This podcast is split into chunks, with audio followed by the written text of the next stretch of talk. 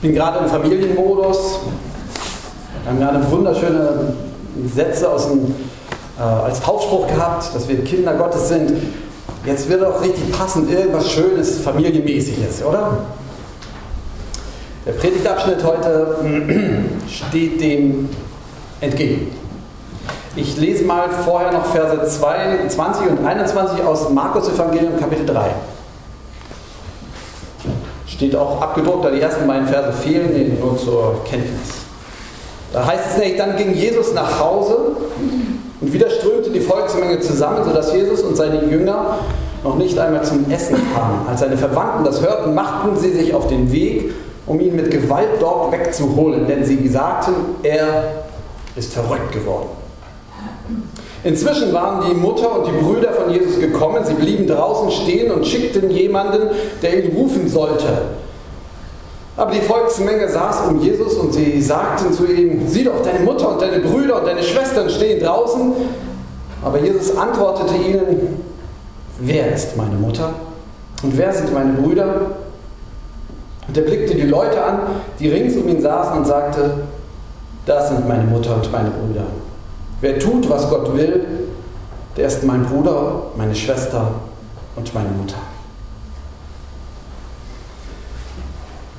Herr unser Gott, öffne uns Herzen und Ohren, dass wir verstehen, was du uns heute sagen willst. Amen. Ja, Erschütterung des Familienbildes. Das ist schon harter Tobak, was wir heute hören.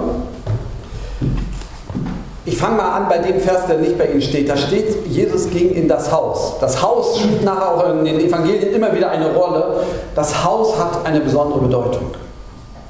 Das Interessante hier ist, dass das Haus schon in der Bibel eine große Bedeutung hat eine der ältesten, lang zusammenhängenden äh, Erzählstränge der Bibel ist die Geschichte vom Thronaufstieg Davids. Und wenn man das genau sich durchliest, von diesem alten König David, dann geht es da im Grunde darum, wird Gott dem David ein Haus geben. Und damit ist natürlich mehr gemeint als das Haus aus Stein, sondern eine Nachkommenschaft. Und man redet nachher sprichwörtlich auch vom Haus Davids. Das Haus hat eine große Bedeutung. Im Hebräischen ist es übrigens so, dass Sohn und Tochter auch mit dem Wort Haus zusammenhängen. Kinder, Familie, wie wir sagen würden, hat etwas mit dem Haus zu tun.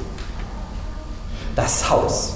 Und das Haus, man merkt das schon, ist viel mehr als nur Familienidylle, sondern wenn es ums Haus geht, dann geht es um einen langen Strang. Man könnte fast sagen, im biblischen Denken ist das Haus so etwas wie der Sinn des Lebens irgendwo in dieser Weltgeschichte einen Punkt zu haben, in den ich hineingehöre, mein Haus eben.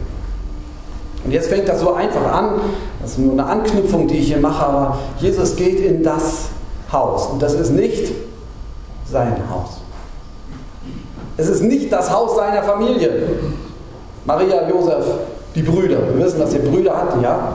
Also Jakob, äh, Jakobus, der Älteste, und dann Joses und äh, Judas und Simon. Vier Brüder kennen wir mit Namen, das sind wohl seine Brüder oder Halbbrüder gewesen. Und Schwestern, leider wissen wir die nicht mit Namen. Da sagen wir mindestens drei Schwestern noch dazu. Also war eine gute Familie, acht Kinder, nicht schlecht. Ja? So, und Jesus geht in das Haus, das ist nicht das Haus seiner Familie. Man muss weiter wissen. In der Zeit damals, das Oikos heißt Haus, auf Griechisch, im Neuen Testament ist Griechisch geschrieben, das Oikos, Ökonomie. Also, das war mehr als nur Familienidylle. Da ging es um handfeste Sachen. Also, wenn jemand krank wurde, ging man nicht zur Krankenkasse, hatte auch keine Karte bei sich, sondern das machte natürlich die Familie, das Haus. Die sorgten sich dann um ihn. Wenn jemand berufsunfähig wurde, dann trug seine Familie, sein Haus ihn durch. Wenn jemand Rentner wurde, dann gab es keine Rente. Es gab keine Rentenversicherung, nichts, sondern er war von Haus getragen. Das gesamte Sozialsystem war das Haus. Sie merken schon, es unterscheidet sich das Haus von der Familie. Obwohl es in unserem Blick eigentlich das gleiche sein müsste. Das Haus ist doch viel mehr als das, was wir unter Familie verstehen. Und zwar im Haus war so, der Vater war der Herr. Und alle anderen hatten nicht viel zu sagen. Also die Frau konnte Gerne hatte ihre Rolle, aber zu sagen hatte sie nichts. Die Entscheidung traf der Hausherr, der Vater. Die Frau durfte gerne mitlaufen, aber ihre eigentliche, tiefste, schwerste, schönste Aufgabe war es, Kinder zu gebären, möglichst Söhne, die das Haus nämlich dann weiter bauen. Fremd, oder? War aber üblich. Und dann kamen Kinder dazu, zwischen 5 und 15 Kindern, also 8, Jesus war da gut in der Mitte. Ja? Vielleicht waren es auch mehr, man weiß nicht. Ja? Irgendwie so, das ist auch ein bisschen anders als heute. Manche geben sich ja Mühe, da ranzukommen, aber da sind wir noch weit weg. Das Haus. Das Haus ist schon etwas Besonderes und ich möchte es ein bisschen fremd machen. Wenn man sich damit beschäftigt, was das Haus ist, dann geht einem immer so ein bisschen so das Gefühl durch den Rücken, haben wir es aber gut, dass wir nicht damals leben. Was ist da eigentlich los? Aber so war es. Das Haus war einfach un unstößlich wichtig. Und nun ist Jesus in dem Haus, was gar nicht sein Haus ist, aber sein Haus, seine Familie steht draußen. Mutter, Jakobus, Josef, Judas, Simon und die Schwester noch dazu. Sie kommen und sagen, er ist verrückt geworden. Warum? Weil das, was Jesus hier macht, dass er sich nicht darum kümmert, er ist der Älteste im Haus. Dass da Josef nicht mit erwähnt wird in dieser Gruppe, hat wohl damit zu tun, dass Josef gestorben war. Wer hat also jetzt das Sagen im Hause von Jesus? Jesus. Er wäre dafür verantwortlich gewesen, das Haus jetzt zu ernähren und alles in Ordnung zu bringen. Stattdessen muss der Zweite ran, Jakobus. Der ist verrückt geworden. Der bricht aus. Der macht unser ganzes System kaputt. So funktioniert das nicht. Sie müssen wissen, dass die Zeit, in der Jesus gelebt hat, auch an anderer Stelle eine Zeit ist, die von Umbrüchen geprägt war. Es war eine Zeit, in, in der auch Armut, auch durch die Fremdherrschaft, sich breit machte. Und wenn nur einer das Haus erbt, was machen dann die anderen Söhne? Und immer mehr mussten sich als Leiharbeiter sozusagen in solche Leiharbeitsfirmen einbringen. Gab keiner. Ne? Tagelöhner nannte man das die sehr unsichere Existenz, keine Chance, ein eigenes Haus zu gründen. Wo sollte das alles hinführen? Gut, Jesus war Zimmermann, denn sein Vater Josef war Zimmermann und das Markus-Evangelium nennt ihn selber den Zimmermann. Er hatte also ein Handwerk gelernt, er war hoch angesehen in der Gesellschaft. Aber war das so viel, dass es für alle vier Brüder reichte? Fünf. Immer mehr gingen weg. Manche wurden radikal, gingen zu den Zeloten. Manche waren Tagelöhner, verarmten. Eine Gesellschaft, wo das Haus irgendwie ins Bröckeln kam. Eine Gesellschaft, in der Jesus lebte, in der die Rabbinen darüber diskutierten, dass das Scheidungsrecht gestärkt werden müsse. Immer mehr Patchwork-Familien entstanden. Und was war üblich damals? Leute ließen sich scheiden, selbst Frauen konnten sich in manchen Regionen im Jüdischen scheiden lassen, Scheidebrief einbringen. Und sie waren abgesichert durch einen gewissen Anteil, der ihnen zustand. Aber es war alles schwierig. Und dann kamen neue Frauen dazu oder der Mann verwitwete, man heiratete neu. Es waren Patchwork-Familien. Das Haus war ein großes Haus, 50 Leute. Und Jesus ist nicht in seinem Haus. Das ist ein Desaster. Er erschüttert das Bild des damaligen Familie, der von damaliger Familie, vom Haus. Und wenn ich das so erzähle, ich hoffe, dass es wenigstens einigen so geht, dass sie denken, oh, was erzählt er denn da? Soll uns das denn zu sagen haben? Jesus erschüttert auch unser Bild von Familie. Was wir so selbstverständlich, zwei Eltern, die sich leben und zwei Kinder vielleicht, das ist gar nicht das Bild, was hier eine Rolle spielt. Und Jesus geht raus. Nun könnte man sagen, okay, das ist vielleicht eine besonders krasse Stelle, irgendwie ein Sonderbeispiel, sonst hat Jesus das bestimmt alles anders gesehen. Muss ich enttäuschen. Lesen Sie die Evangelien mal. Lukas Evangelium, Kapitel 14, Vers 26 steht, wer seinen Vater und seine Mutter und auch seine Kinder nicht hasst, kann nicht mein Jünger sein. Gut, auch hassen war damals was anderes. Ja, das ist das stärkste Wort der Ablehnung. Jesus erschüttert unser und das damalige Bild von Familie zutiefst. Was ist hier los, Jesus? Das ist doch unser Herr, oder? Zweiter Gedanke. Wer den Willen Gottes tut.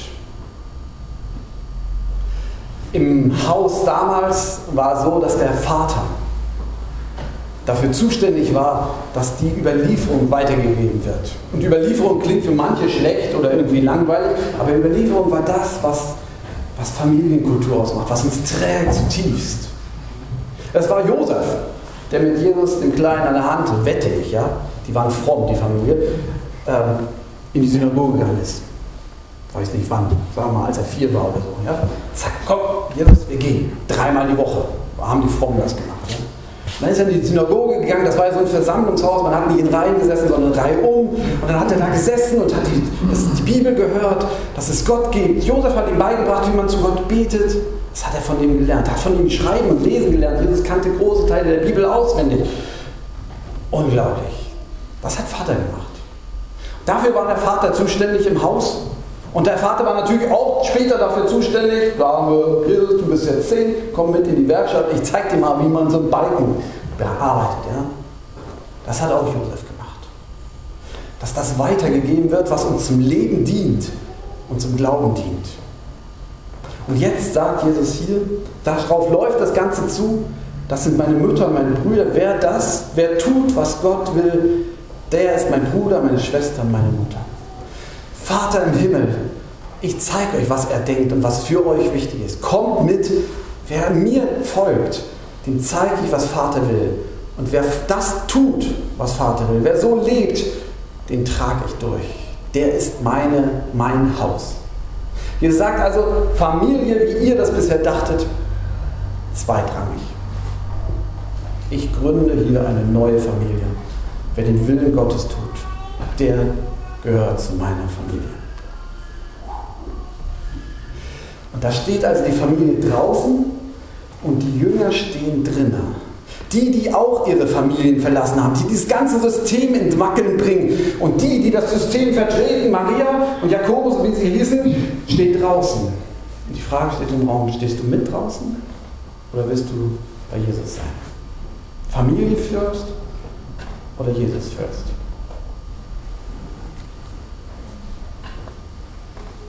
Kein leichter Stoff. Erstmal. Und dann, dritter Gedanke, Jesus gründet eine Gemeinde von Geschwistern. Seitdem gilt, wir sind Geschwister. Wir haben uns daran gewöhnt, ja, wir sind Geschwister, hört man ja auch, liest man auch öfter im Neuen Testament, aber hier hat es seinen Grund und Ursprung. Dass Jesus sagt, ihr seid Kinder Gottes. Und wenn ihr mir folgt, seid ihr Geschwister, Brüder und Schwestern. Niemand, der hier sitzt und sagt, ja, ich will mit Jesus leben, ist irgendwie fremd oder Gast. Nee, nee. Wir sind hier nicht zusammen, weil wir uns kennen und boah, eventuell entscheiden wir, ob noch ein neuer dazukommen könnte. Nein, wir sind eine Versammlung von Geschwistern. Und wer hier kommt und Jesus lieb hat, der hat das Recht hier. Der ist hier genauso zu Hause wie ich. Keiner ist zweitrangig. Wir sind Geschwister. Es ist ein ganz neues Denken. Wir sind Geschwister. Wir sind nicht nur ach, manche sind hier vielleicht gar nicht aus der Johannesgemeinde. Hm.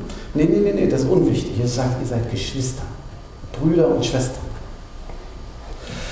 Das finde ich einen großartigen Gedanken.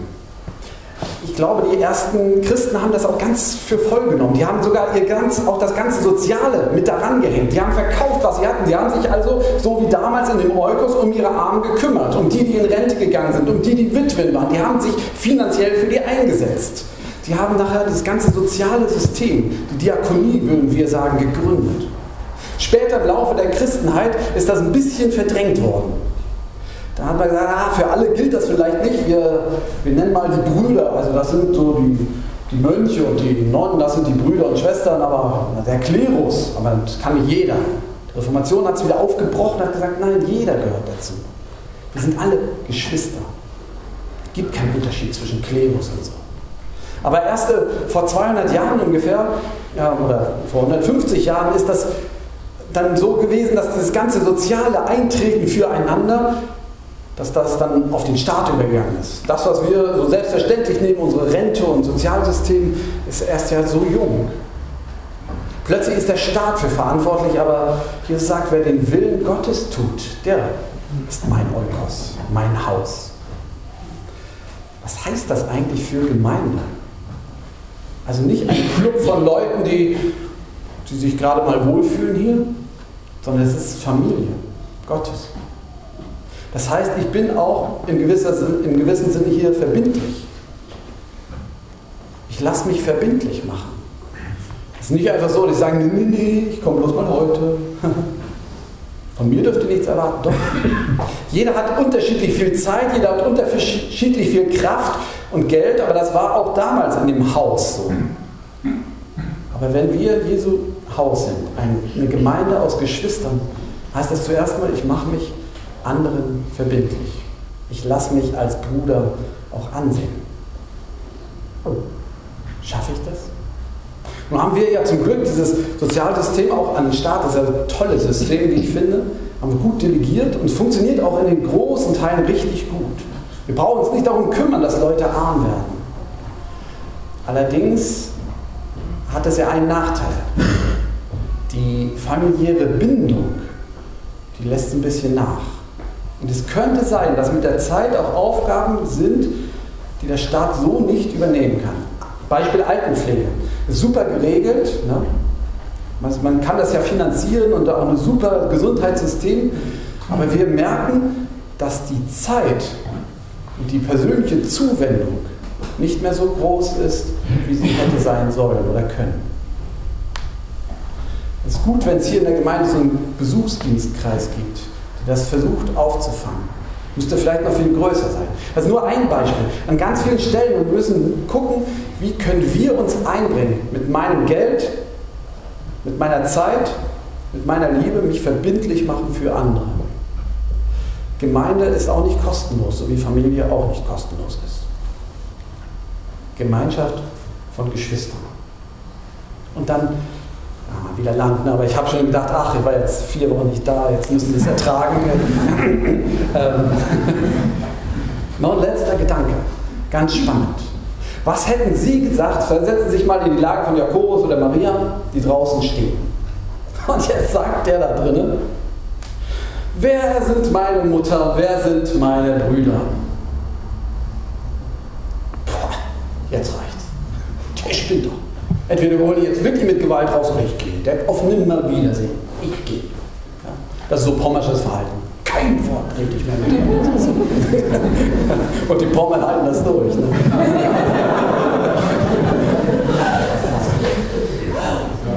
Jetzt ist aber interessant. Als Jesus am Kreuz hängt, erzählt der Evangelist Johannes, dass er dieses Familienverhältnis neu ordnet. Er sagt zu Maria, und zu Johannes, das ist dein Sohn und das ist deine Mutter. Er holt seine leibliche Familie mit hinein in diese neue Familie. Wir als Familien, wir gehören hinein in die große Familie Gottes. Das ist unser Schutz, unser Tragen. Noch eins. Als die ersten Christen Gemeinde leben in Jerusalem, waren zunächst die Apostel da aber nachher, so ab dem Jahr 45, also 15 Jahre nach Jesu Kreuz und Auferstehung, ist Jakobus, sein ältester Bruder, also sein ältester von den jüngeren Brüdern, ja, Sie wissen, ja, der, dieser Jakobus plötzlich Gemeindeleiter in Jerusalem. Die haben nicht gesagt, der spinnt. Die haben gesagt, ich will diesem meinem großen Bruder als dem Messias folgen. Seine Mutter hat gesagt, ich glaube an ihn als den Messias. Die haben sich hineinnehmen lassen die haben ihnen das nicht übel genommen. Was heißt das für uns als Familien?